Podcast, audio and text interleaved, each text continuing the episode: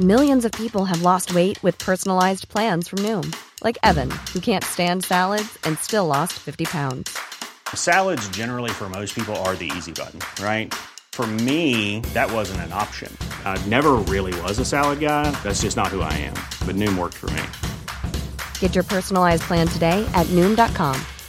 Real Noom user compensated to provide their story. In four weeks, the typical Noom user can expect to lose one to two pounds per week. Individual results may vary.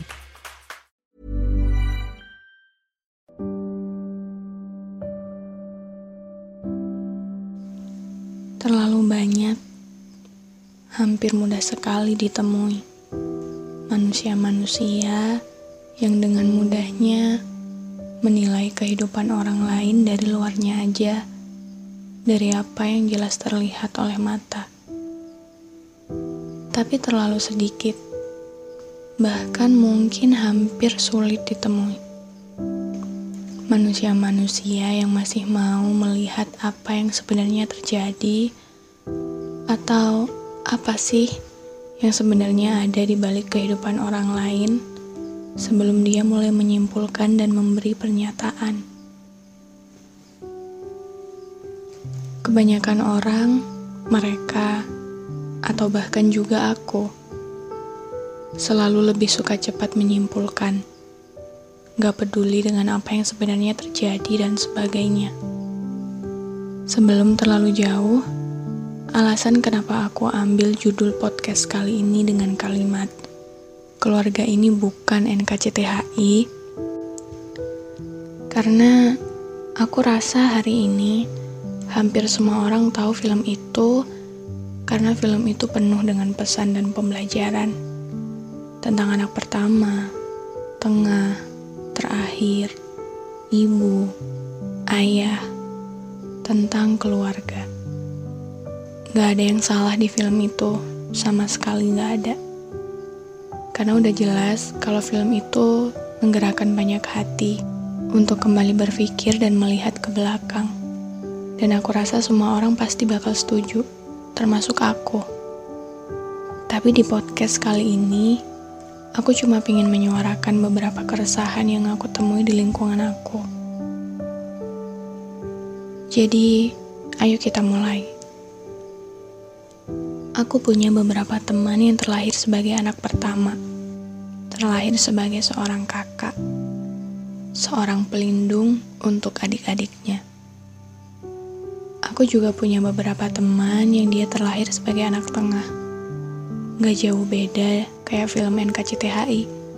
Beberapa dari mereka selalu punya dunianya sendiri.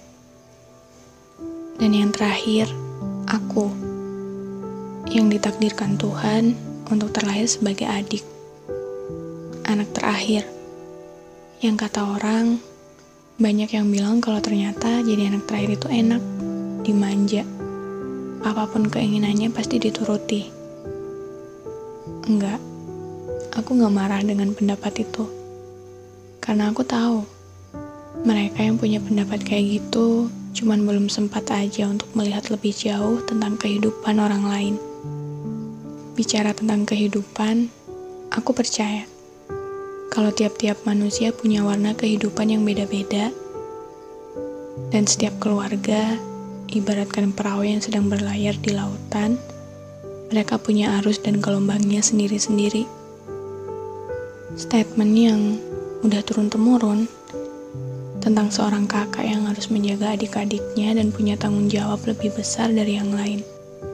Seorang adik yang selalu mendapat apa yang dia inginkan karena selalu dimanjakan. Hingga pada suatu hari statement itu patah. Gak lagi berlaku di kehidupan aku dan mungkin juga di kehidupan sebagian manusia di muka bumi ini.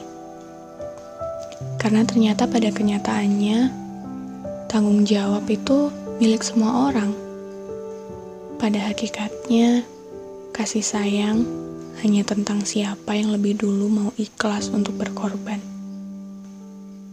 Gak lagi berlaku kamu anak keberapa atau terlahir setelah siapa, tapi lebih jauh dari itu. Semua orang tua pernah memanjakan anak mereka pada masanya sendiri-sendiri.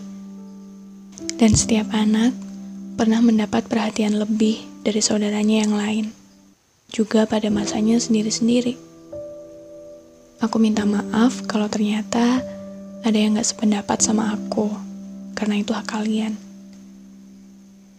Dan semakin kita dewasa, kita semakin ngerti kalau ternyata benar, hidup itu keras, hidup kadang jahat, hidup ternyata penuh dengan kepelikan yang seringkali kayaknya gak berhenti-berhenti.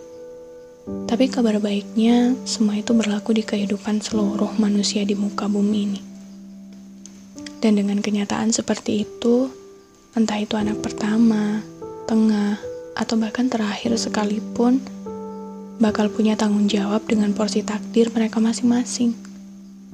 Pada akhirnya, gak ada gunanya lagi terlahir sebagai anak keberapa, karena semua tanggung jawab tentang kehidupan, keluarga, masa depan, gak lebih dari sekedar usaha untuk terus bertahan di atas perahu yang sedang berlayar di tengah lautan. Semua harus mengerahkan seluruh tenaga untuk menjadikan perahu itu tetap seimbang, saat suatu hari tiba-tiba ombak besar datang. Bahkan, gak peduli kamu terlahir sebagai anak keberapa, kamu harus siap jika nanti ternyata pada suatu hari perahu itu gak mampu lagi seimbang dan pada akhirnya harus tenggelam. Setiap keluarga punya arus dan ombaknya masing-masing, yang berarti setiap anggotanya punya tanggung jawab sendiri-sendiri. Dan tentang pembagian tugasnya, semua itu udah pasti atas kehendak Tuhan. Karena itulah, pada akhirnya, tanggung jawab adalah milik semua orang. Pada akhirnya, kasih sayang hanya tentang siapa yang lebih dulu mau mengikhlaskan untuk berkorban. Karena setiap keluarga gak punya masalah yang sama. Dan karena keluarga ini gak sama kayak N K C T H I. Karena tiap perahu punya arus dan ombaknya sendiri-sendiri.